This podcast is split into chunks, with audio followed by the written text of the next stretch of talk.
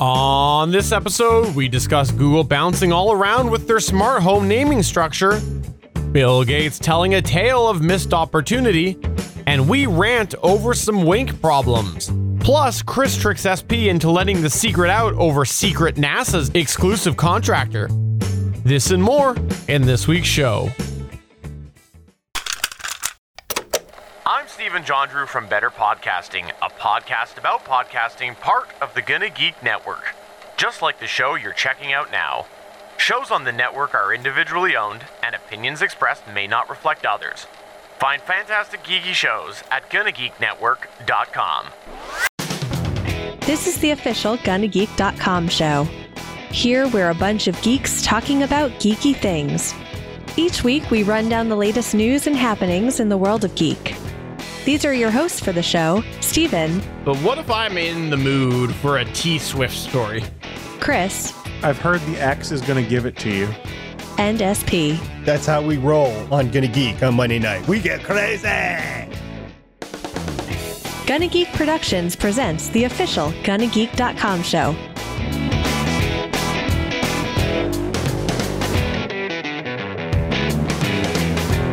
Welcome to episode 292 of the official GonnaGeek.com show. I am Stephen Jondrew, and I am pleased to say that the wonderful Chris Ferrell is here again this week. Wonderful. That's a strong word. I will try to live up to it. We're also pleased to say, both Chris and I, because I speak for him with all things in life, that Stargate Pioneer is here again. Hey guys, how's it going? In case you missed it, in case you don't know, in case you're listening just on Spreaker, we are live at www.geeks.live. We have a live chat and video available there. Once again, that's geeks.live. By the way, if you didn't know this, we do stream this show live on Mondays to geeks.live, like Stargate Pioneer just said. But here's the thing if you have not been following us that closely, over the last few months, we have been all over the place with our recording time. It's varied, but pleased to say that today, the day that we record this on Monday, June 24th, is our last e- last regular irregular set of recording schedule, meaning we will now be irregularly irregular. Summary of that is that we should be back to 5:45 p.m. Pacific time on most weeks going forward through July. That is 8:45 p.m. Eastern time. We should be back to our home time after this episode. Yes, we will occasionally, irregularly, have a week where we may not be able to do it at that time, but we'll do our best to communicate. So, all of you who have been still coming by our live streams a little bit early, we do sincerely appreciate you bearing with us while we've done that. And hopefully, we'll be able to grow that audience up again and have all of the SP fans come back because we know that they only come out after dark. So if we're irregular, it sounds like we need a little fiber collectively so that we can become regular once again and get back on a schedule. So guys, get your fiber one bars, get your shredded mini wheats.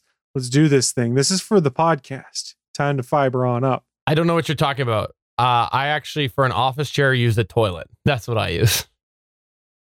It's comfy. It's not surprising.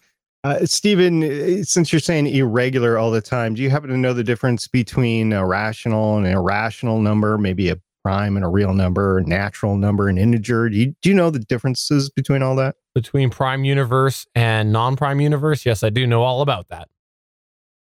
That's what I thought. Let's go ahead and move on to our news.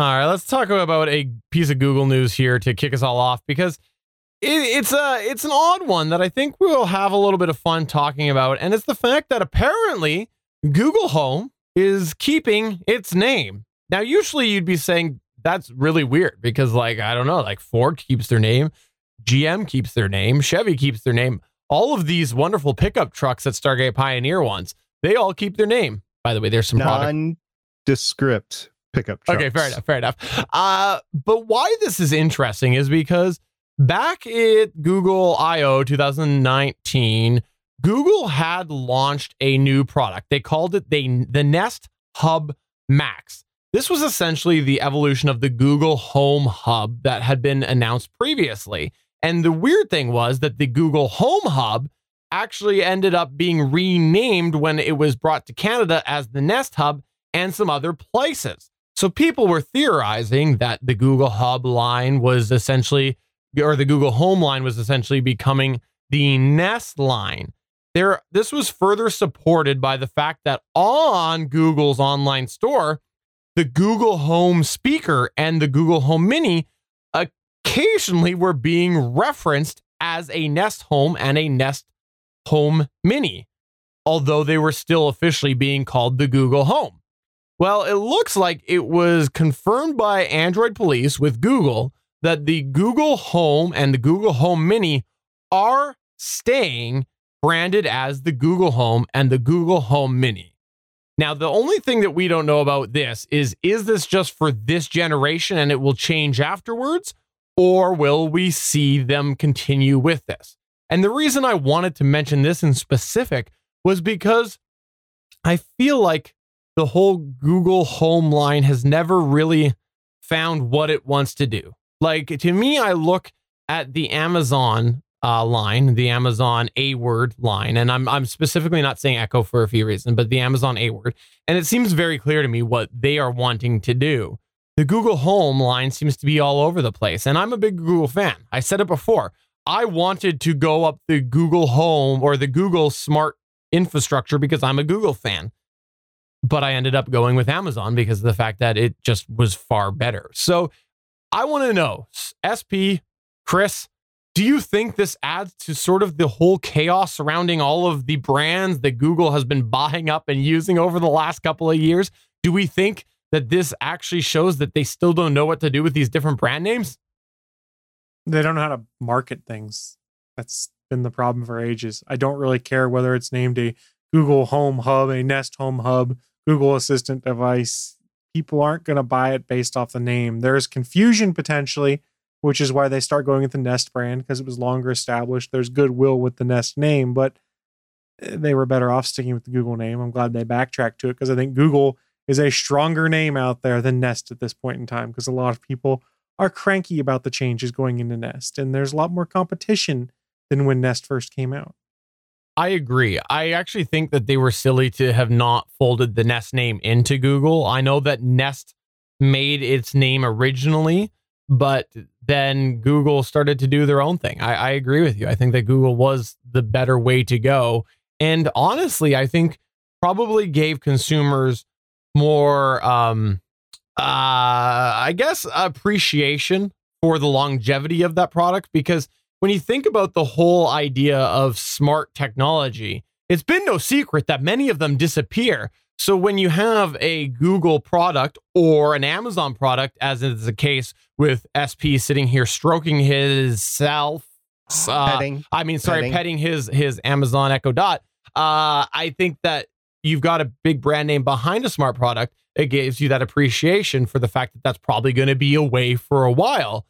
Nest was already bought up once. Nest is something that's been around for a while. So to somebody who's uneducated, they might just go, "How long is it going to last?" So I, I I am with you, Chris. I'm glad that they actually seem to be retreating to the Google name. SP, now that you have adequately stroked your petted, s- petted your Amazon Echo device. By the way, I made the same joke twice just because I thought it wasn't funny the first time. So I thought I'd try it a second time. Uh, it still wasn't funny.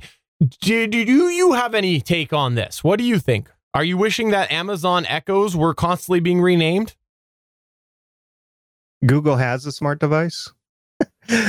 Listen, guys, uh, the Amazon Smart architecture is pretty good. It might not last forever, but right now it's pretty good. And I'm just going to stick with it. I know Google has been trying to catch up, but they just don't have the marketplace behind it. They don't have the store, they don't have the ability to really drive sales the way that Amazon does. So I think as long as Amazon continues to integrate as best they can with everything out there, I think they got the leg up on Google.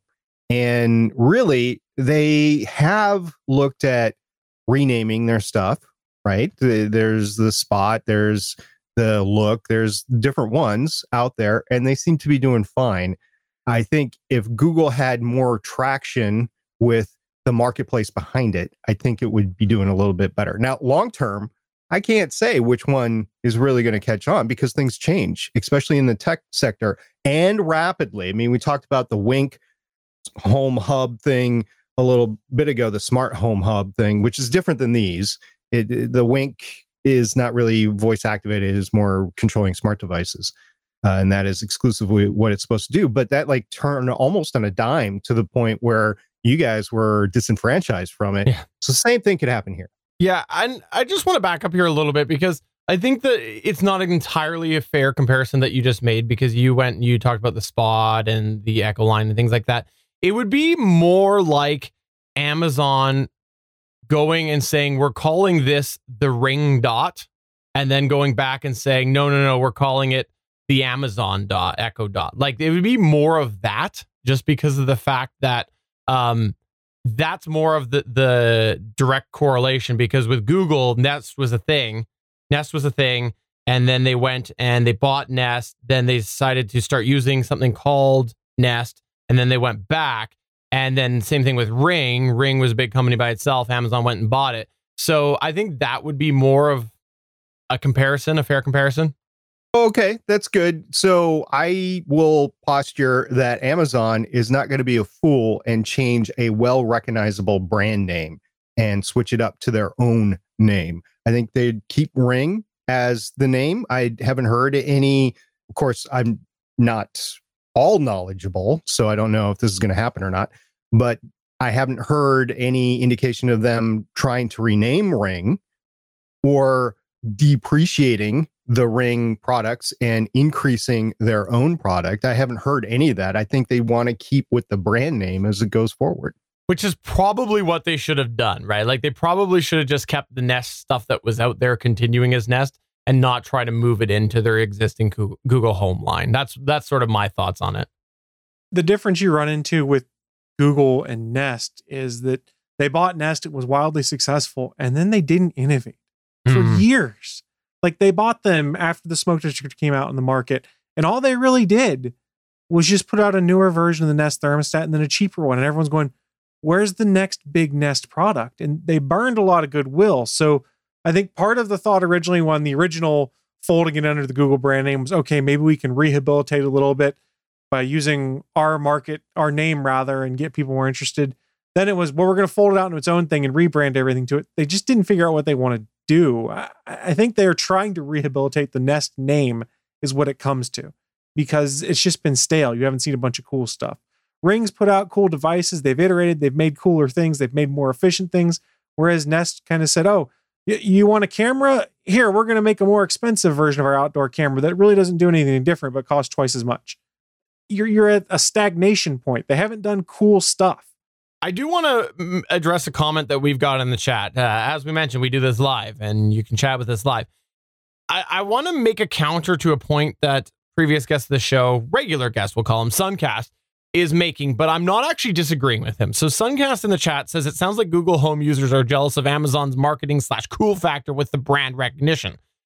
I actually agree with that, but I also think that it's important to think internationally as well because I will say that it is amazing how many people that I talk to in Canada who, when I say Amazon Echo, they look with a blank stare. And then I go, you know, Google Homes, it's like that, but Amazon's version. And they're like, oh, okay, I get that because Google did a good job of actually getting into the Canadian marketplace way before Amazon and honestly being a little bit more current at the very start. So they did a good job of really trying to take that. So internationally, um, I think that there there could be a factor with that as well, and maybe that was why they started to do the nest at first because they thought maybe that was going to solve some problems. Who knows? It's all theory, but I totally know what Suncast is saying because you know I know in the states it's complete opposite, and and honestly, in my opinion, when you compare apples to apples, it should be opposite. Amazon is way ahead of Google, in my opinion. But they're not really. When you get into what these devices do, they're pretty equivalent nowadays. Google caught up in technical capability. Does that mean they caught up in market share? Not necessarily, but I live in a house with both. It's an ongoing experiment I have. Pretty much any place in the house where there's an Amazon device, there's a Google device right next to it. And I use them interchangeably. And a big thing is depends on what ecosystem you're into. Like music, I'm in Google heavily. So I do a lot of music playing there. But when it comes to smart home function and stuff like that, they all do the same thing. I haven't had any major differences there. And I will continue to say what I have seen is that the Google Assistant is smarter at answering questions and understanding what I ask because they've got the Google algorithm on the back end. Now, Amazon voice service is getting better, getting to the point where you can do follow up, where you don't have to keep saying the trigger word. You can have ongoing conversation with it. But where we are now is they both keep refining and do the simple things to make life easier. Like the best thing that, that Google has done lately is on a timer. I don't have to say, hey, G word, stop. It just starts going off and I say stop. Right. It knows to stop. You don't have to trigger it. So this is the big differentiator now. Everything is roughly equivalent. It's these quality of life things they need to play with so that they can get people hooked and on board. Google is caught up though when it comes to hooking into your to your network and all of your devices and home automation stuff.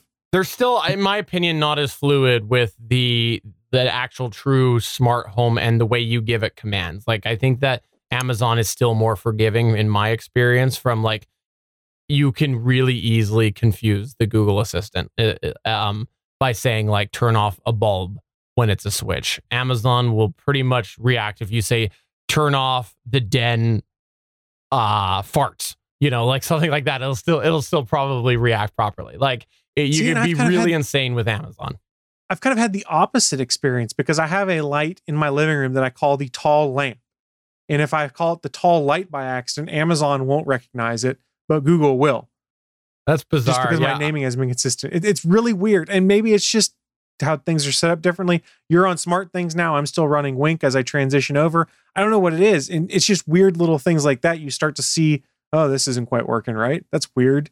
And they and they behave a little differently. That's odd. I, I would have to firmly disagree, but that's interesting that we have different experiences. So if you have had experience with either of these, let us know what has been the better for you. Because if you can convince me to go to Google, I would I would love to dump all my Amazon stuff. I really I really would. So I just to go down. I haven't had a chance to talk in a while. So just to go down some of the points. First of all, oh Chris sorry, Chris, Chris, we SP's joining us. Hey, thanks. Welcome back, SP. I didn't go anywhere. Oh, okay. Oh, I wanted to swear and say something bad, but I won't make you edit the podcast. Okay. So first of all, Chris brought up the question things, and I encounter this all the time. Well, I will ask the a word a question and it will say, I'm sorry, I, I don't know that or whatever. And then I just say some snide comment back, hoping it will get back to the developers. So I, I would agree with Chris. I have not had the chance to use the Google infrastructure. So I don't, I can't compare them. I, all I can go off of is people like Chris that have used it. But just to say, I have had that issue with it. But again, with the marketplace behind Amazon, I think they com- overcompensate, compensate for it, whatever. The other thing is the command issues that Chris was bringing up with the tall lamp.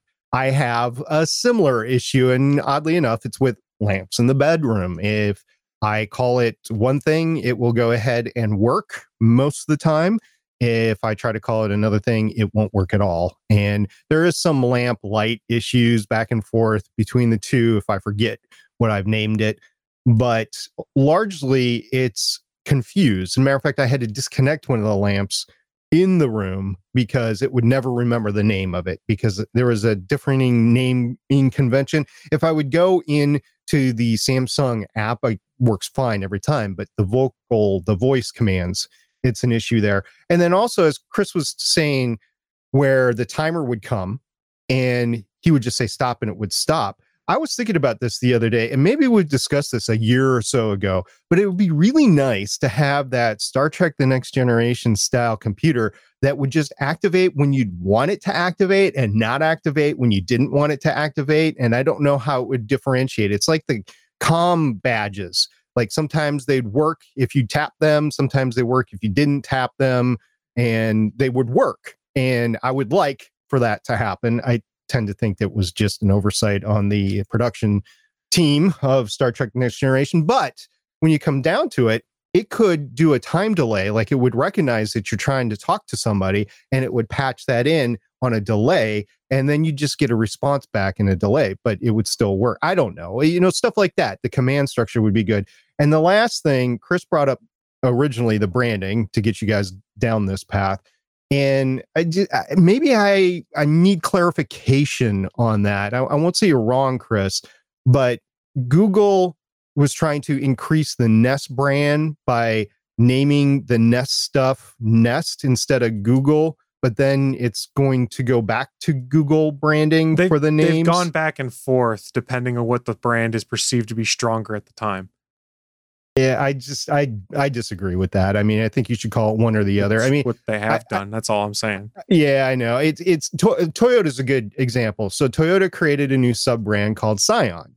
And then eventually they learned that people didn't want Scions. They wanted Toyotas. So they went back to the Toyota brand and they discontinued a lot of the brands, but some of the cars they brought over. So I, I don't eh, it's a weak comparison, but I'll just throw it out there that uh, yeah, I disagree. If I'm a consumer, I don't want my stuff being called Nest one year and Google the next. Which, by the way, uh, Toyota do they, they do they make any trucks? SP?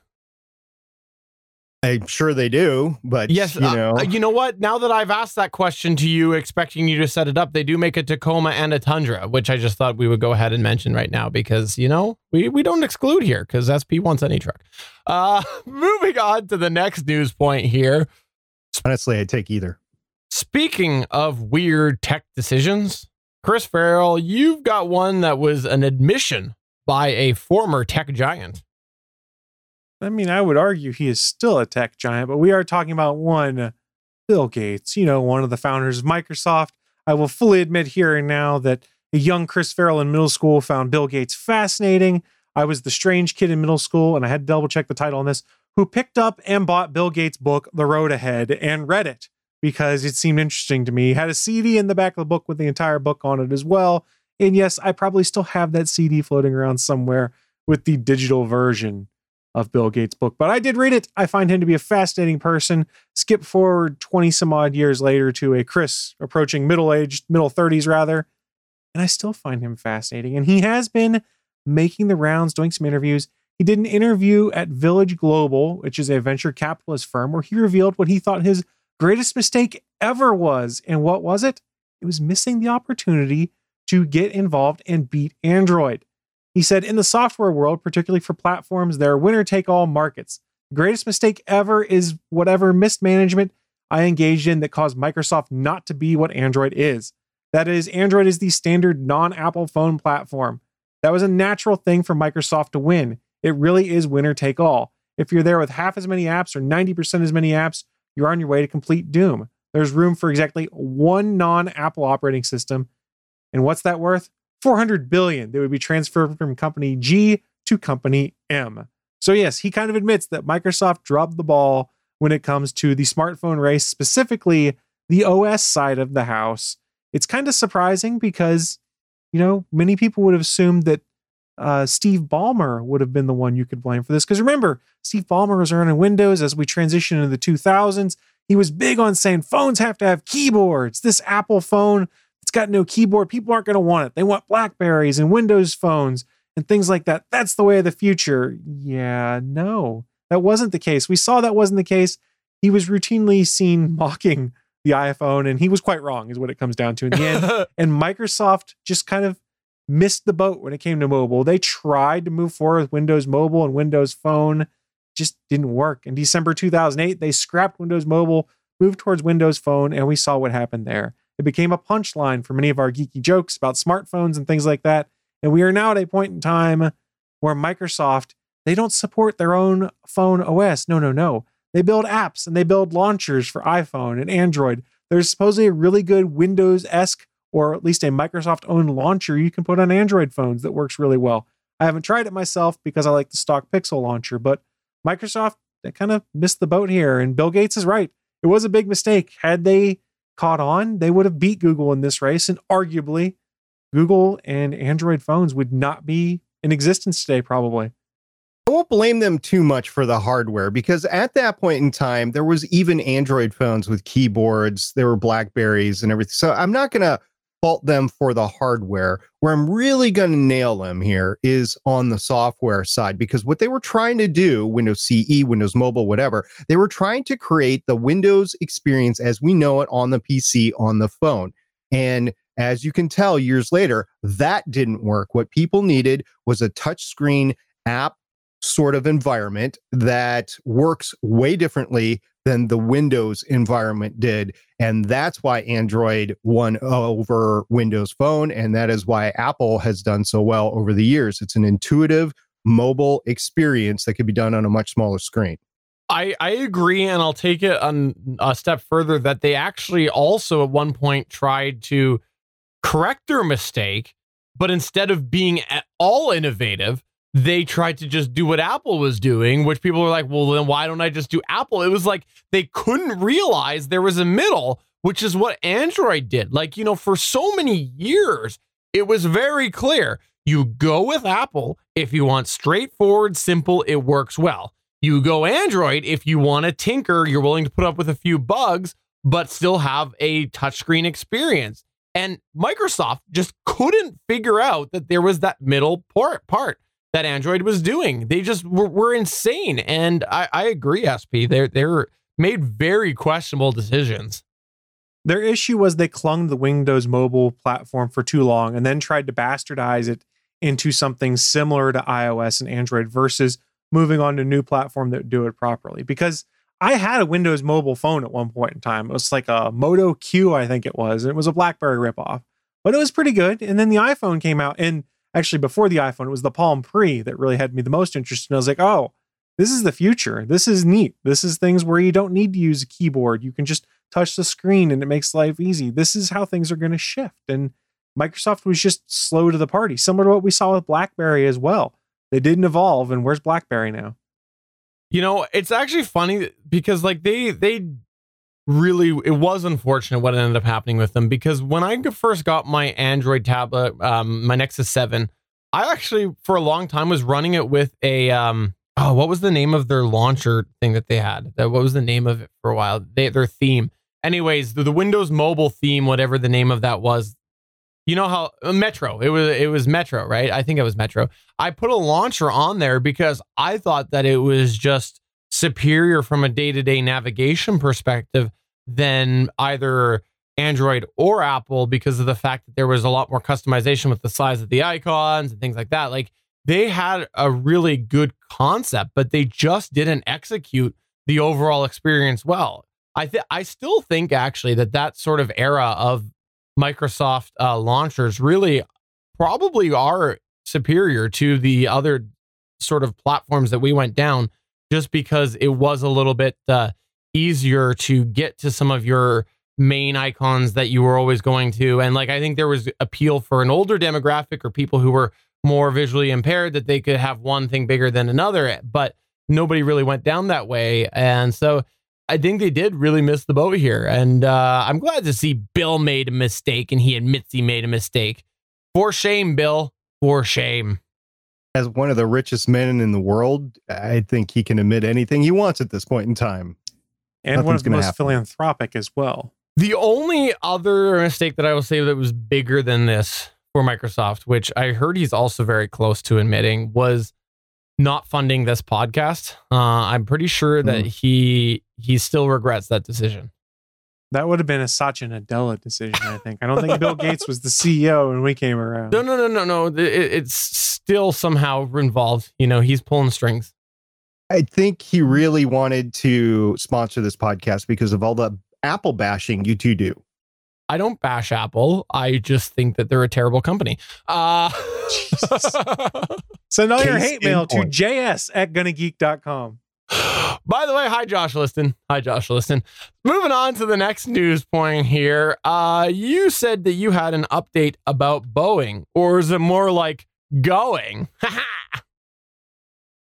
what I really wanted to talk about was Wink and how they are being so apologetic to all of their customer base and they said that we've wronged you. You know, they took a cue from Bill Gates, They said, We've wronged you. We want to go ahead and we want to move ahead and we want to integrate more devices, more Wink branded devices into our ecostructure. And they want to continue to not have any outages. So they want to be 100% reliable for the rest of the year. That's what I wanted to talk about today. By the way, for for those of you not familiar right now, um, this is not his news point. He's trying to take a shot because Wink the platform that was good for a long time was terrible, which is why he's taking two shots in this. But SP has misplaced his opportunity to take a shot. He could have gone to the extra extra and gone, also, Wink sucks. And then gone into his rant there. He could have he, he could have done that, but he missed it. Instead, he's preempting his own actual news point here, which I'm okay with because quite honestly, Wink sucks. And this is coming from somebody who owns Wow. several Wink products. Me. Wink, Wink has gone Wink has gone the same place as the things that go into my office chair that I talked about earlier. Wow. I was just trying to throw a sarcastic news point out there, but I see I've hit a nerve. Okay. Why don't you put me on the solo screen again? You can delete all that out. No, we're gonna leave all of that in. That's staying in, staying in. Okay, okay. It's okay. You're talking about Boeing going. So Boeing announced it is moving its space headquarters to Florida. This is important for a variety of reasons, which we'll get into.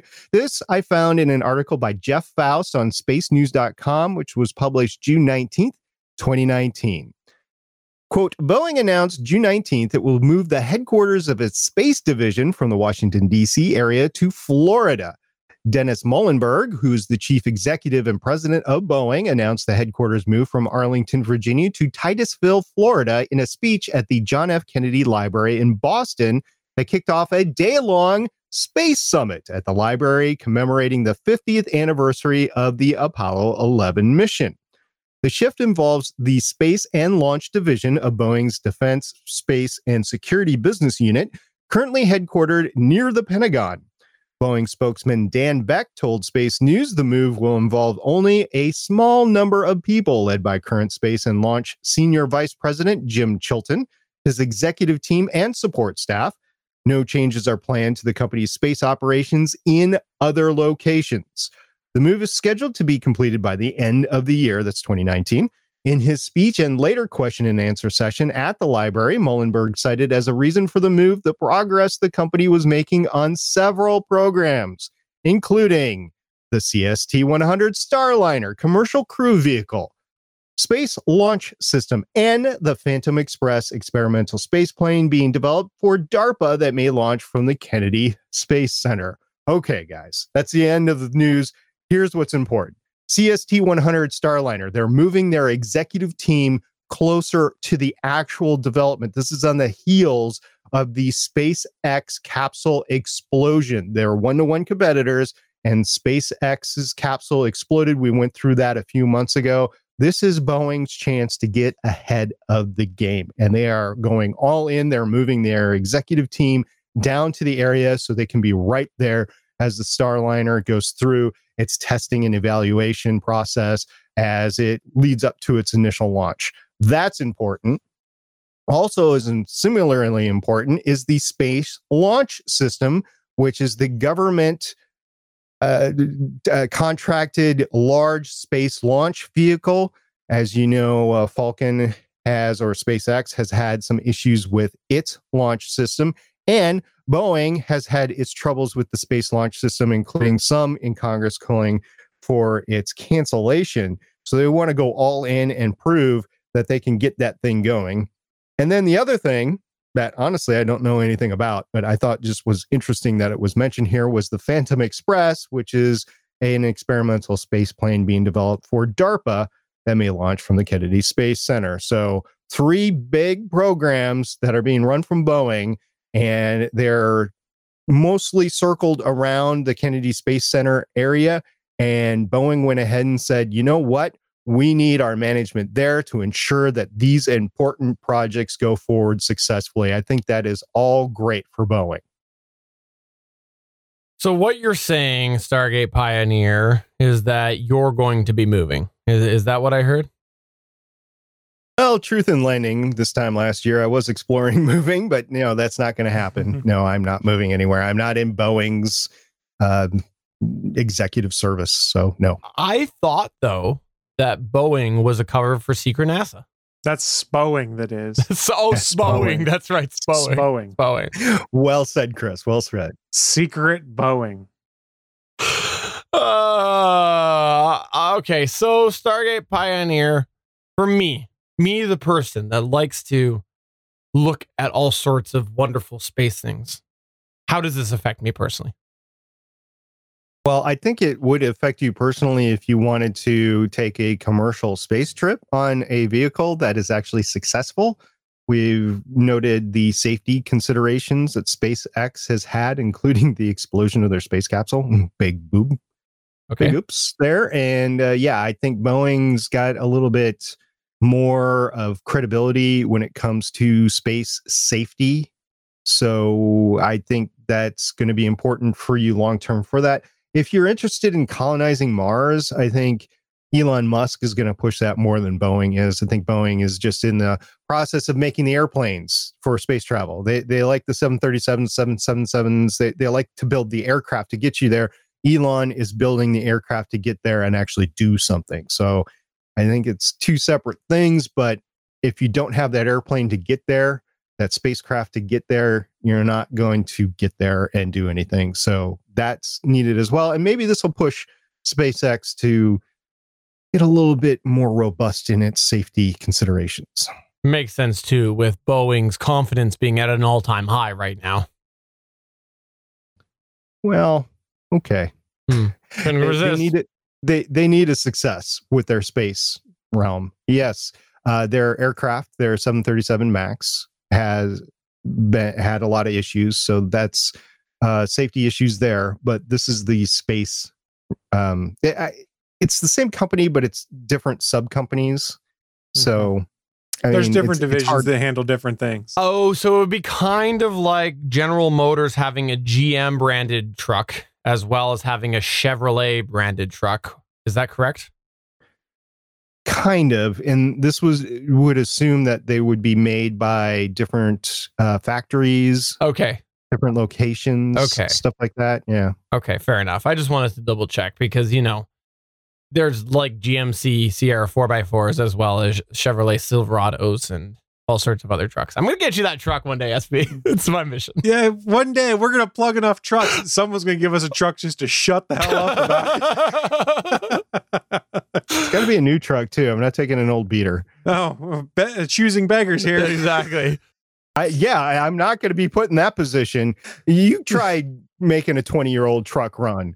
No, thank you. I wasn't you. saying. What if it's like a year old truck? You wouldn't take it? Okay, you know we don't usually go off the rails as much as we have tonight, but I, I gotta say I was I was in a drive through getting my coffee. Um, I don't know Tim when Hortons? it was. It was not Tim Hortons. I don't care for Tim Hortons coffee. I mean, unless they want to sponsor us, then I love Tim Hortons. They're going to revoke your citizenship.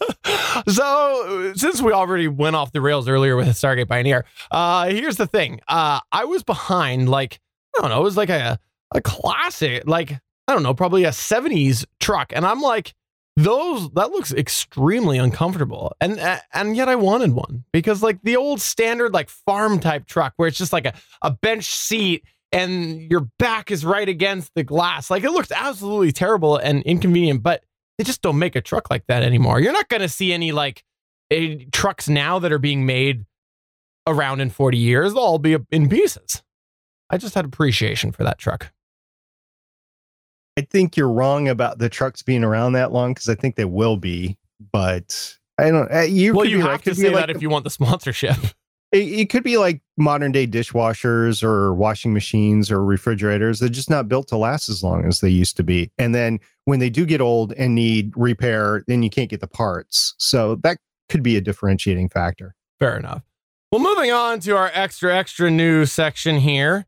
Wink sucks. Yes, uh, Wink sucks. Well, we'll go ahead and finish that story from earlier since SP started it. Why not? Uh, for those of you who do use Wink products, uh, I do think that we should mention this sort of stuff when it does come up. So I'm actually glad SP mentioned this earlier. Is that there is yet another Wink outage. Now, the reason why this one is worthy of mention is because of the fact that, again, this just came up two months ago. Wink did not, apparently, according to Reddit.com, uh, renew their SSL security certificate on their website. A couple months ago, we had this happen. It caused a bunch of outages and whatnot, and so they had to go and renew it. Well, allegedly, when they ended up doing that, the renewal information only showed for a couple month renewal. Apparently, there was a way that you could go ahead and do that. And it said it was valid from April 2019 to June 2019. So it was only a few month renewal. I think I said two months, but uh, anyways, the thing is that now this happened again. And so it caused some outages. And they have apparently renewed it now. And it looks like it's extended for about 300 odd days. But the really weird thing about all of this here is that they made the same mistake two months in a row. And over the last two months, there have been a lot of shifts within the company. Their customer service dropped significantly with their support hours. They apparently fired a whole bunch of people and went a different route for the support. And they now all of a sudden have started to bring up uh, the fact that they had no products available for purchase and they are making one product available for purchase. So there's been a lot of shifts over the last couple of months, which is really odd that this was only renewed for two months initially. You missed a point there. Yep. They berated their customers. That's true. They also berated their customers on Reddit. They went and they um kind of came to step in on on Reddit and say some official things. And then when they didn't like what they said, they ended up berating customers. And one of the things that they said was that Wink has never, ever, ever claimed to be supported outside of the US, which is entirely non factual because I reside in Canada and they actually specifically on their retailer's website listed Home Depot Canada, where I bought my products from as an official retailer as well. They officially sold it from Amazon.ca because Amazon.ca doesn't sell stuff that they're, you know, this was sold and shipped by Amazon. They don't sell stuff officially. Amazon doesn't sell stuff they're not allowed to officially sell. It is different to be a, a reseller, but Amazon.ca actually sold it. So that was entirely not true, to which they ended up admitting later after berating a couple of people that they were entirely incorrect. So I wanted to finish SP's point earlier because it is relevant to things that we've talked about before on here. If you have been thinking about getting into smart home for a while, uh, I believe the three of us could recommend Wink may not be your best choice right now. Do we all agree on that? I would agree if to that. I was if I was just getting in, I would not be going the wink route right Yeah. now. Okay, cool. So we all agree on something for once in our lives. All three of us would say that. And I do like to highlight it because, again, Chris and I were very, very strong Wink advocates for a very long time and had many years of success with Wink. And so I think it's our duty to follow up about that. We also, all three of us, own Wink products currently. That's true. I do. I do still own the Wink Two Hub. I just haven't used it. Fair enough, which is a smart choice of yours. also in the extra extra section here, uh guess what? Let's just continue Chicken on butt. talking smart stuff. There you go. Uh SmartThings is expanding their line of SmartThings products. SmartThings just announced that they have a SmartThings Cam, which is Wi-Fi operated. They have, uh, which is the $89 US. They also have released a $17.99 SmartThings Wi-Fi smart plug, as well as a $9.99 SmartThings smart bulb. You might be saying, I thought they already had a SmartThings plug. Well, this is a Wi Fi plug. So it looks like SmartThings is looking to diversify perhaps the portfolio a little bit because two out of three of these products do not require the SmartThings hub. The Wi Fi plug runs off of Wi Fi rather than the traditional Zigbee, Z Wave, and other technologies that the SmartThings hub has operated off of. And the cam itself also is on Wi Fi that makes total sense because I don't know that Z Wave or Zigbee or any of the existing technologies could support video. I don't think it, it, it's got the bandwidth through there, so it makes complete sense. But the 999 SmartThings cheapo smart bulb, which I don't know for sure, but I'm guessing is just a simple on-off type thing and nothing fancy, does require a smart hub. It looks like SmartThings is continuing to grow. I am not saying this is like a product placement or anything like that. Yes, uh, a few of us here own SmartThings Hub. There's lots of different options out there, but I will say this that from my perspective, I think that uh, SmartThings is definitely showing the right movement right now. And if I was looking to get in, that would probably be the way that I would be looking at this moment. There are lots of other options available out there, but uh, some of them are a lot more technical. And if you're not a if you're not a someone who likes to dabble with things, SmartThings might be the easier way.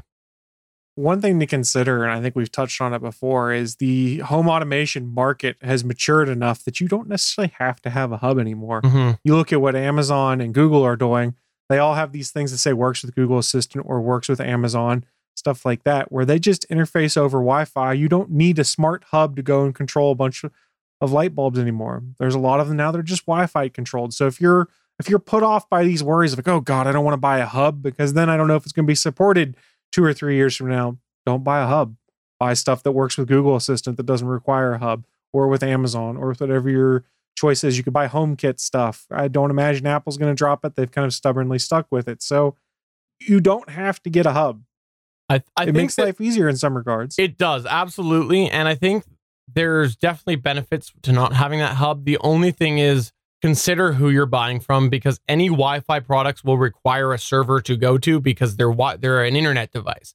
So if you buy from cheapo uh, out of country company that all of a sudden goes away and that server disappears, you don't know that that Wi-Fi device is going to go and uh, be able to connect to the internet and able to get uh, turning on and things like that. And in order for the Amazon Voice Services or the Google Voice Services to be able to connect to it, if you use a platform like Zigbee or Z Wave, where you are connecting to a hub in a standard fashion on a standard protocol, the odds are there will continue to be other companies that make these hubs that operate with that protocol. And that's actually an example where you and me are kind of going through that, where we did connect a bunch of things to Wink. And now that we're needing, wanting to migrate off, we do have other options. But the thing is, they're generally more expensive. So when you look at things that are cheaper, like you're looking at a 1799 smart uh, Wi-Fi smart plug for SmartThings, I think it's probably about 10 bucks more for their non-Wi-Fi version. I think it's a little bit more expensive. Um, you end up saving some money. So if you have one thing go go away and you haven't invested all into one platform and and one or two things go away, you got some money to play with to replace it. So there there's a total trade-off. And like you said, Chris, from a simplicity perspective, the Wi-Fi is simpler than having a hub. So there's definitely trade-offs of both. I agree with you. Tried various different versions of of different companies' products, and you know, I'm left with this online experience or this app experience that's very divested, and I just need to consolidate it at this point. So I might be changing out some of my stuff to put it on the SmartThings or take the stuff off of my hub, my thermostat hub, and put it on the SmartThings because it's just a pain to go through four different apps to make stuff go on and off around here. So I need to go ahead and do that. And also, Stephen, did I catch you right? Did I understand you right? You said a country was going out of business. I don't remember saying that, but sure. I don't. I, think I think you did. You said oh, a country going out of that's business. That's true. There's probably a good chance that a country will go out of business, and I'm not going to say what country it is, but there there's a good chance of it. Oh, there's yeah. some insider stock trading information for you. go pick that up at js at gonnageek.com. and lastly, in our extra extra thing, uh, similar to wink sucking. Did I say that by the way?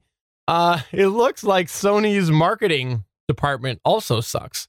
This is courtesy of none other than Mr. Jackson himself, Samuel L. Jackson, just posted on Instagram. And he said the following Uh, what in the actual fudge is going on here? And hint, he didn't actually say fudge.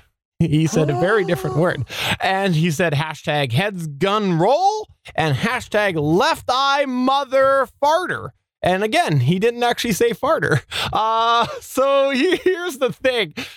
Apparently, Sony, who has re- they're releasing a new feature film in the Spider-Man universe called what is it called? Uh, Spider-Man Into the Wild or something like that. Far From Home? Oh, that's right. Far From Home. Far From Home. That's right. Spider Man Far From Home is coming out, and it looks like Mr. Jackson is going to be in it. And there are some advertising campaigns that have him involved on the Spider Man farm or Far From Home. Is farm, right? Spider Man Far From Farm? Farm? Spider Man Farm? Farm pharmaceuticals. I don't like I don't the name know. Far From Home. I think it's a terrible name. That's why I'm making these comments. I hate the name. Uh, so anyway, Spider-Man Far From Home will have Samuel L. Jackson in it, and on these marketing campaigns, there is a picture of Nick Fury on it. Well, here's the problem: Nick Fury apparently in one of them has a eye patch over his right eye, And for those of you who have known the Nick Fury character since Iron Man 1, will know that it is his left eye that has said eye patch. So they've clearly done a bit of a flip with the image here at the graphics design. Okay, th- uh, three things here, right? So, first of all, we do know that Nick Fury has access to advanced technology eyeballs that he could put in his socket. Right. And so he could have done that. And then over his other eye, he could have put some sort of hub or HUD on the the eye patch. So he could have a bionic eye and then a HUD over the other eye. So I mean, this is possible that he But the scars were on the right now too. Totally plausible and and it's really really good that they didn't dedicate money or time from a very valuable movie to explain how he got the eye patch which specifically in the backstory talks about a scratch across his eye it's a really good thing that that didn't happen in captain marvel to which the scratch is also there on the poster so what you're saying is that in the process of like fixing the eye, they're like, you know what we should do? We should transfer that scratch. Is that what you're saying? I'm not saying anything. I'm just saying that that's a possibility. So that's one. Number two, he could actually literally be peed off here. He, he could just be really, really angry at Sony. Or three, he's acting angry and calling it out to cut off everybody else who'd been nitpicking and trolling. Oh, Sony, you did it wrong. Yeah. So by him calling it out, then he is leading the charge against it. And then he can say, okay, cut it out it's going to be fixed in post or something like that. Well, it's just an advertisement. Uh, So people who are getting butthurt over this should just get a life. I mean, seriously. It's an You've advertisement that someone screwed up on. You've gotten butt hurt over less, Chris. Have I? I don't think so. I think you have. Yeah, we can go to the tape and find something. I'm sure. Okay. God, th- This is dumb. People that are actually mad about this. I think it's entertaining that Samuel L. Jackson's poking a little fun about it and just having fun on the press junket. what I have to say though, I agree with the commenter that said pour one out for the graphics designer who was fired because uh, No joke.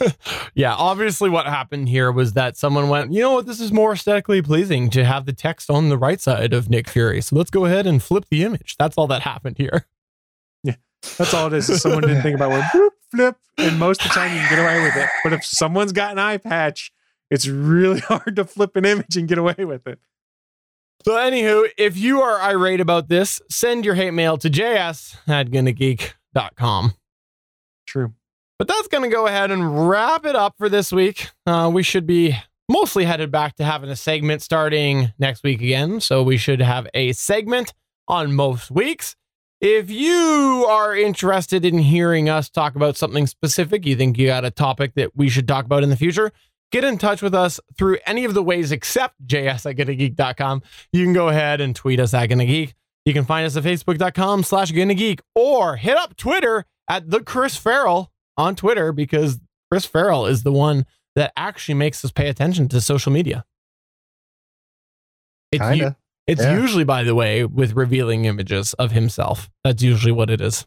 That's happened once or twice, and it's shocking, but it does get me to look. Before we go, Chris Ferrell, SP, do you have anything that you'd like to plug or promote? Chris Ferrell? We got a whole bunch of live stuff over at gonnageek.com. You can watch it over on geeks.live. Just scroll down to the bottom of the page. You can see the calendar of upcoming live events. So please drop on by, watch some more live shows. Awesome. SP, is there anything or any new podcast on the network that you would like to plug or promote?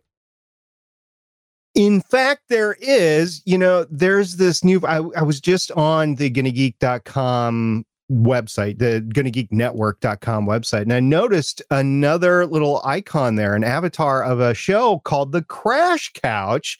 And underneath it says an expanse podcast, or actually a expanse podcast. Maybe they should change that to an, I don't know, but it's about the sci fi now Amazon Prime series called The Expanse. It's like the best show on the small screen ever. You guys like sci-fi, you haven't checked this out, go check out the show and then go listen to their podcast. Start at episode 32 They'll talk about all about their history and all about wanting to be on the Gonna Geek Network. It is an awesome show. Go ahead and check it out.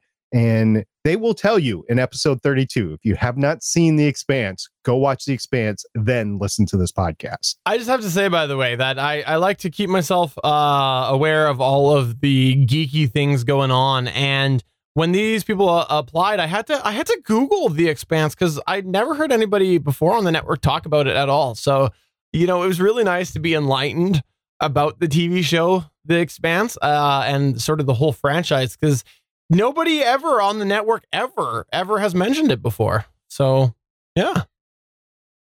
It was my bad for not being vocal enough to get you to pay attention to it. Oh, you knew about the expanse before this. Just slightly. Both Michelle and I, by the way, have been watching it since episode one. Oh, that's right. I forgot Michelle mentioned. Oh, yes, Michelle. Michelle has mentioned it before. So, on that note, for episode number 292 of the official GonnaGeek.com show, I'm Stephen Jondrew saying, Michelle, thank you for telling us all about The Expanse. You're the only one that's ever done it. Definitely not SP. I'm SP saying I might not be here next week. I'm Chris Ferrell saying, for the love of God, someone please give us a truck so we can stop with this gimmick. Please. Bye. Wink sucks.